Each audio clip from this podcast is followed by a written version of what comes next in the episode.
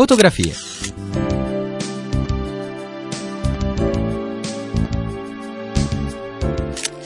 Fotografie.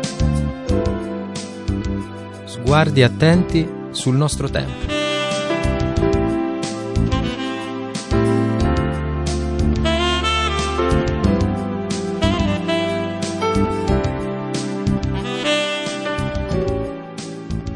Bentrovati cari amici, da Laura De Luca e buona domenica. Fotografie, ci fermiamo ogni settimana su uno scatto che racconti qualcosa del nostro tempo, la parte per il tutto.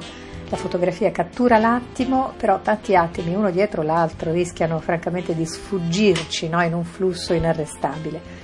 Ha detto il fotografo statunitense Eugene Smith, a che cosa serve una grande profondità di campo se non c'è una adeguata profondità di sentimento?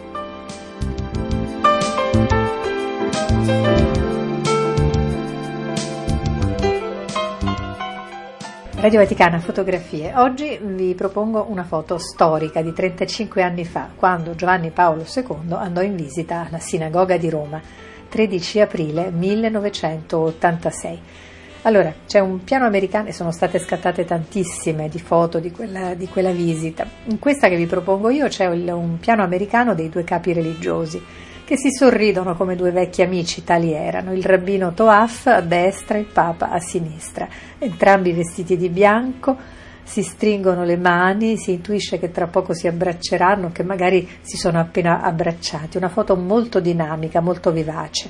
Questo incontro avviene chiaramente all'arrivo del Papa davanti alla sinagoga, siamo infatti all'aperto, sul lungotevere, sullo sfondo persone con macchine fotografiche, gli obiettivi puntati, qualche eh, chippa su qualche testa, il tipico copricapo ebraico, e alle spalle di Giovanni Paolo II l'auto oscura che lo ha appena accompagnato. Alle spalle di entrambi i personaggi si in fondo, eh, si intravedono in fondo le facciate rosate delle costruzioni intorno al ghetto di Roma. Vorrei prima di tutto, insieme con voi, ringraziare e lodare il Signore che ha disteso il cielo e fondato la terra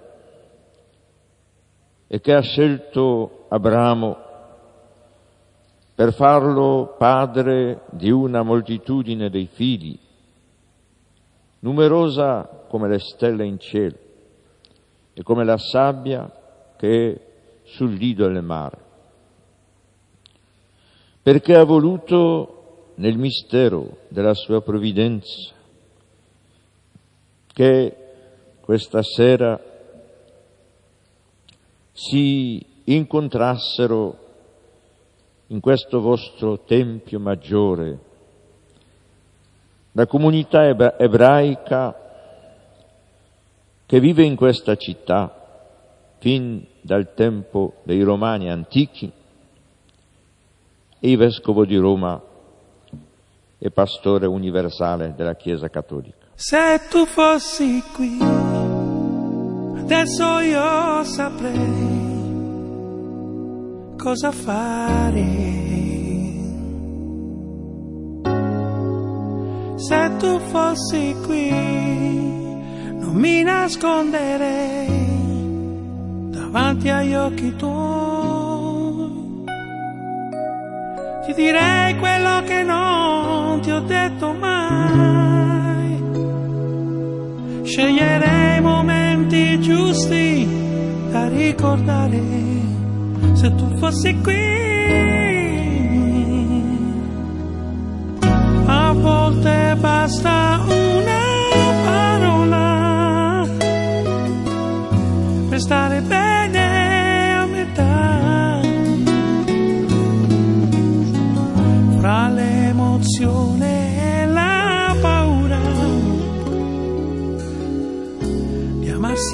questa eternità.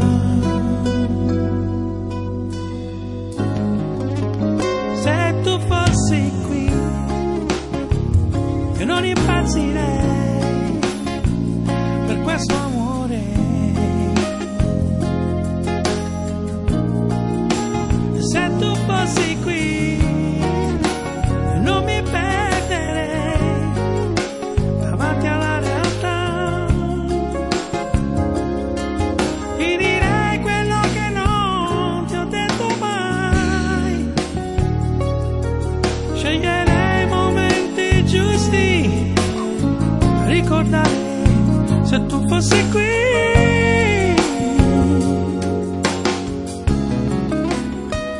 Radio Vaticana, fotografie, la mia foto di oggi, la foto storica di un incontro storico, Giovanni Paolo II alla sinagoga di Roma, la prima volta per un papa.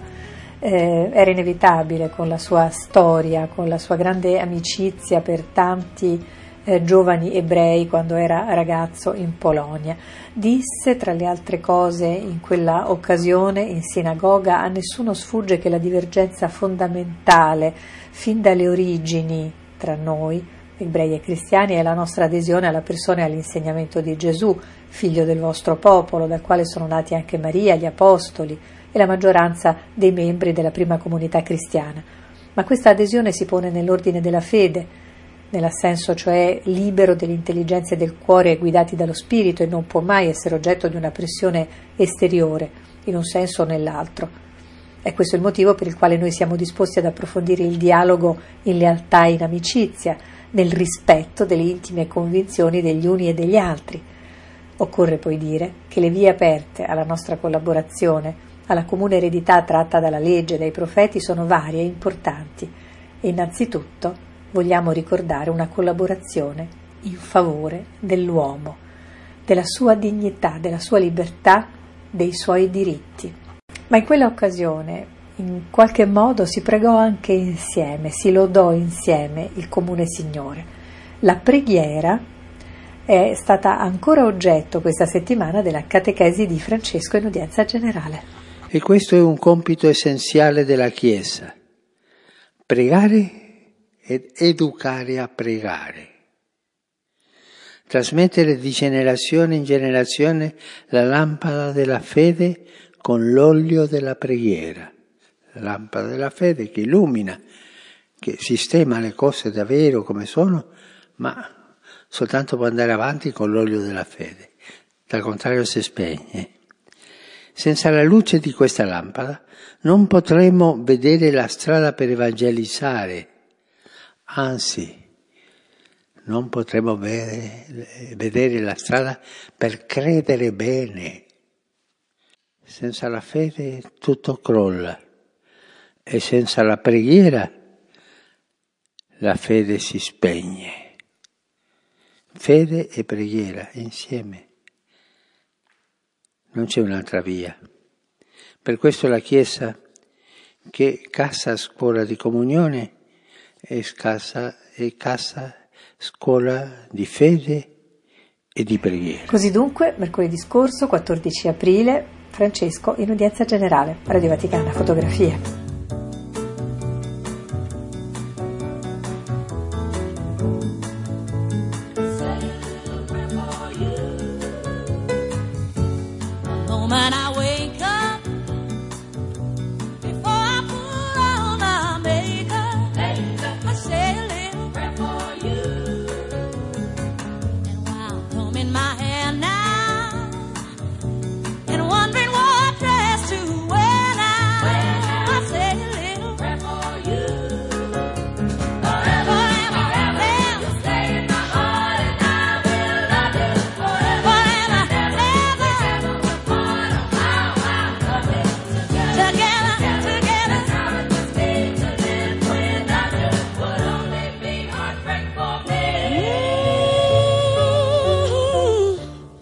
Vaticana, fotografie, la preghiera, il necessario aggancio per la fede, il colloquio inesauribile fra uomo e Dio.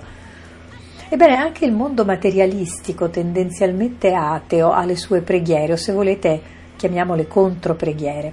Ve ne faccio ascoltare adesso una molto famosa, eh, uscita in forma di canzone, è in realtà una canzone, giusto 50 anni fa, anno 1971, è divenuta emblema di un'utopia hippie e un po' eh, semplicisticamente universalistica che ha imperversato per tanti tanti anni.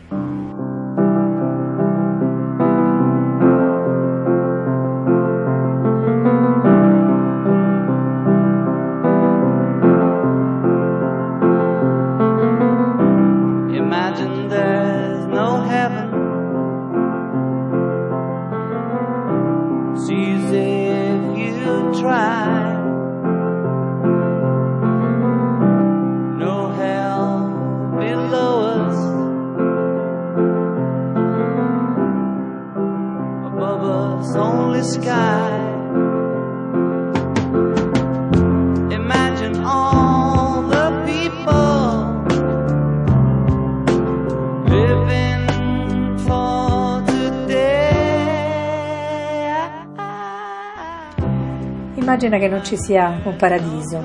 Che È facile se ci provi, nessun inferno sotto di noi e sopra di noi soltanto il cielo. Immagina che tutta la gente viva per l'oggi, immagina che non ci siano nazioni, non è difficile da fare. Niente per cui uccidere o morire e nessuna religione. Immagina che tutta la gente viva in pace. Tu potrai dire che io sono un utopista, ma non sono l'unico e spero che un giorno tu vorrai unirti a noi e che il mondo diventerà uno.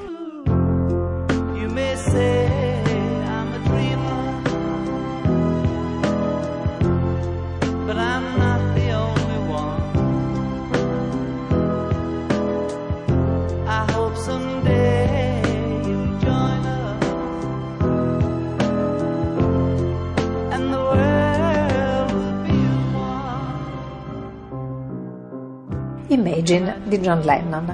Su questa canzone, simbolo di tutto un decennio utopico, francamente utopico del secolo scorso, è uscito eh, di recente un libro molto intrigante che finalmente dice pane a pane, anzi Imagine a Imagine di David Nieri, edizioni La Vela, Imagine, utopia o nihilismo, con una prefazione di Luca Fumagalli e una postfazione di Antonello Cresti. L'autore, David Nieri, ipotizza eh, o meglio spiega che l'origine di questa canzone, così in fondo musicalmente semplice, con un testo così semplicistico, lasciatecelo dire, abbia eh, un'origine storica molto profonda nella, nell'infanzia remota di John Lennon, il quale eh, va ricordato nacque letteralmente sotto le bombe nel 1940, all'inizio della guerra, e che avrà tra l'altro un'infanzia, un'adolescenza eh, ora turbolente, ora malinconiche tra abbandoni e droghe, fino al eh, profondo assorbimento della cultura beat e hippie che eh, segneranno più di una generazione. Allora vorrei leggervi un passo di questo libro per darvi subito un saggio della tesi eh, del, appunto dell'autore. Insomma, e anche del, dell'approccio insolito, perché si tratta di un libro in fondo tutto dedicato a questa canzone simbolo.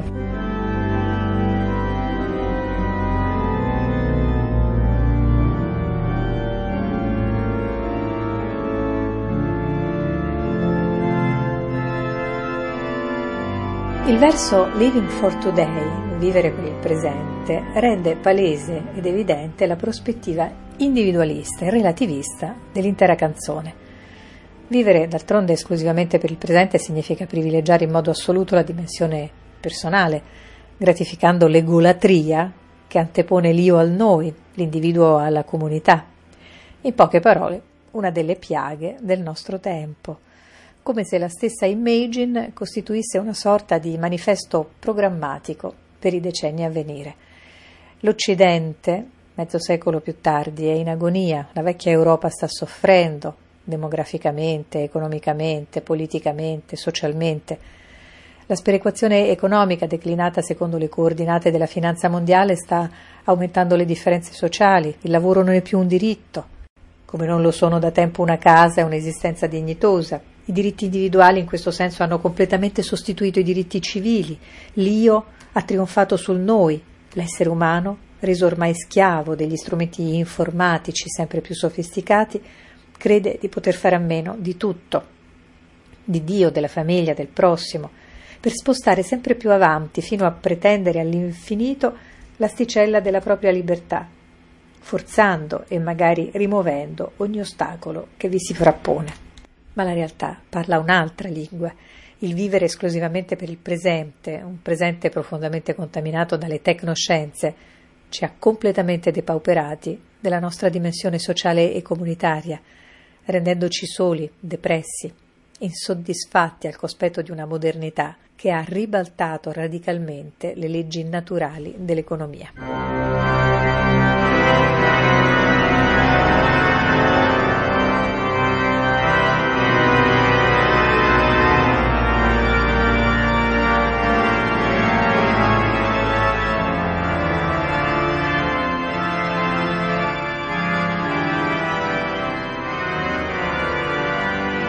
E così gliel'abbiamo suonata all'organo al vecchio John Lennon, la sua Imagine, l'avete riconosciuta?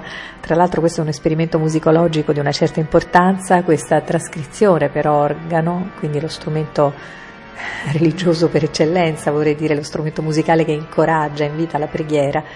Questa trascrizione, dicevo, è dovuta al maestro Alberico Vitalini, già responsabile dei programmi musicali della Radio Vaticana che nel 2005 rispose a questa sfida per un progetto eh, discografico intitolato Strane coppie musicali del Novecento, all'organo eh, il maestro Luca Purchiaroni.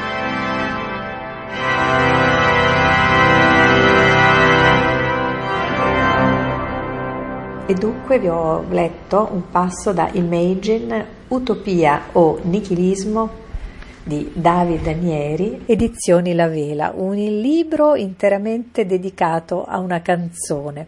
Ebbene, così la preghiera laica, la preghiera dei senza Dio, dei senza paradiso, si rivela 50 anni dopo, a suo modo, una contropreghiera purtroppo disperata e disperatamente profetica della solitudine dei tempi nostri, del nostro presente. Gli utopisti stessi, in fondo, sono forse dei disperati, no?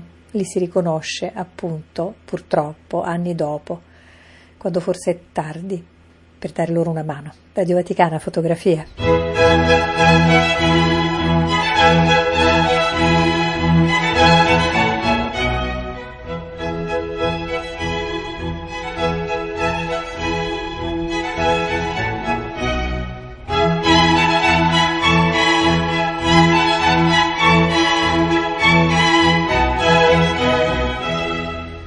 Vaticana Fotografie, la mia foto di oggi, quella dell'incontro affettuoso e cordiale di 35 anni fa fra Giovanni Paolo II e il rabbino Toaf, 13 aprile 1986, visita del Papa alla sinagoga di Roma.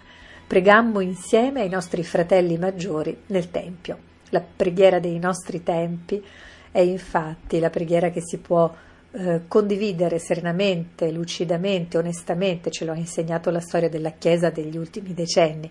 Nessun sincretismo, siamo consapevoli eh, delle differenze, fedeli ai nostri rispettivi credo, ma anche coscienti della forza che eh, i credenti possono avere se uniti nella comune percezione di un cielo sopra di noi e anche nel rispetto delle libertà di ciascuno. Ebbene, adesso dalla preghiera dei nostri giorni alla poesia dei nostri giorni. Svela De Marinis. In questi giorni un po' incerti, in cui da una parte pensiamo di essere in primavera, dall'altra ancora in inverno, vi propongo Il vento portò da lontano, composizione del poeta russo Alexander Blok, risalente ai primi del Novecento. Qui l'autore parla esattamente di questa condizione, in cui abbiamo tutti una grande volontà di primavera, di essere in armonia con la natura e la cerchiamo in uno squarcio di cielo azzurro tra le nuvole. Però poi purtroppo quello squarcio viene ricoperto dalle nuvole perché arrivano questi grandi temporali e queste grandi burrasche ancora invernali.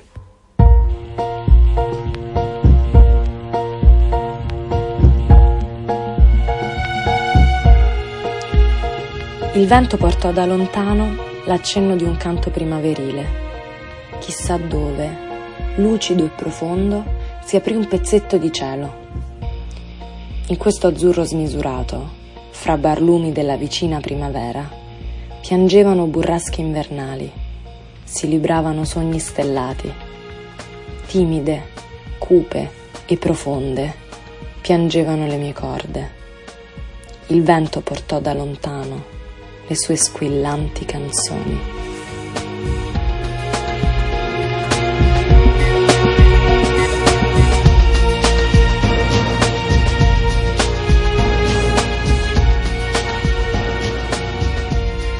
Radio Vaticana, fotografie. Prima di chiudere il nostro album virtuale, anche oggi rubiamo uno scatto a uno dei capolavori dell'arte cristiana misconosciuta che ci accerchia nelle nostre città, in particolare in queste settimane siamo a Roma, che ci accerchia eloquente ma purtroppo muta perché non sempre sappiamo ascoltarla, sappiamo guardarla. Anche questa settimana ci accompagna Monsignor Pasquale Iacobone, segretario della Pontificia Commissione di Archeologia Sacra. Monsignore, dove ci accompagna questa settimana? Allora, sempre nel clima pasquale, visitiamo la straordinaria, bellissima Basilica di San Clemente al Laterano, collocata lungo l'antica via sacra che collegava appunto il Vaticano, San Pietro, attraverso la via del Colosseo fino alla cattedrale, a San Giovanni. Lì abbiamo una stratificazione incredibile di edifici e la basilica che noi visitiamo è quella ultima del XII secolo, sovrapposta ad una basilica più antica, a sua volta sovrapposta ad edifici di epoca romana. Ebbene, ci fermiamo soltanto ad un piccolo particolare, ma non insignificante, che è l'abside, il catino absidale, uno dei capolavori in assoluto del, dei mosaici romani e medievali. Dunque abbiamo al centro di questo mosaico absidale una croce, ma una croce molto particolare, una croce su fondo nero dove è stampata la figura del Cristo crocifisso. Il Cristo crocifisso che è attorniato sempre sulla croce da dodici bianche colombe, gli apostoli. Ai piedi abbiamo la desis, l'intercessione con Maria sulla destra, Giovanni, il discepolo prediletto, sulla sinistra. In alto vediamo la mano del padre che incorona il figlio. E tutto questo ci riporta in qualche maniera alla teologia del Vangelo di Giovanni, per cui la croce non è strumento di tortura, di supplizio, di violenza, ma è il trono di Cristo, della sua gloria. Infatti, se leggiamo l'iscrizione che corre lungo il bordo dell'abside, della conca absidale, noi ci accorgiamo che eh, riconosciamo l'inizio del nostro Gloria, Gloria in excelsis Deo, ma si aggiunge qui che siede sul trono e il trono è proprio la croce. Una croce che viene qui pensata, un caso abbastanza significativo e importante, come l'albero della vita. Abbiamo alla base una, una pianta di acanto, da lì scaturisce la croce scaturiscono quei racemi che riempiono tutta l'abside con una miriade di figure, di particolari, di simboli che sono eccezionali, che andrebbero letti con un binocolo per essere ben identificati. Ebbene, qui abbiamo questa scena che non è in realtà di crocifissione, ma di glorificazione del Cristo crocifisso, che viene poi rappresentato un'altra volta simbolicamente come agnello, l'agnello mistico, l'agnello immolato, nella fascia sottostante, circondato questa volta non più dalle colombe ma dagli agnelli che rappresentano ancora una volta gli apostoli e sul bordo abbiamo un'altra iscrizione che ci aiuta a leggere correttamente il mosaico. In latino, ma la traduco, la Chiesa di Cristo paragoneremo a questa vite, che la legge inaridisce e la croce rinverdisce. Ecco l'immagine della vita, l'immagine dell'albero della vita, in cui è Cristo che campeggia come sul trono, è lui il Signore della vita, il Signore risorto, da cui tutti traiamo la linfa della vita, della speranza, della gioia.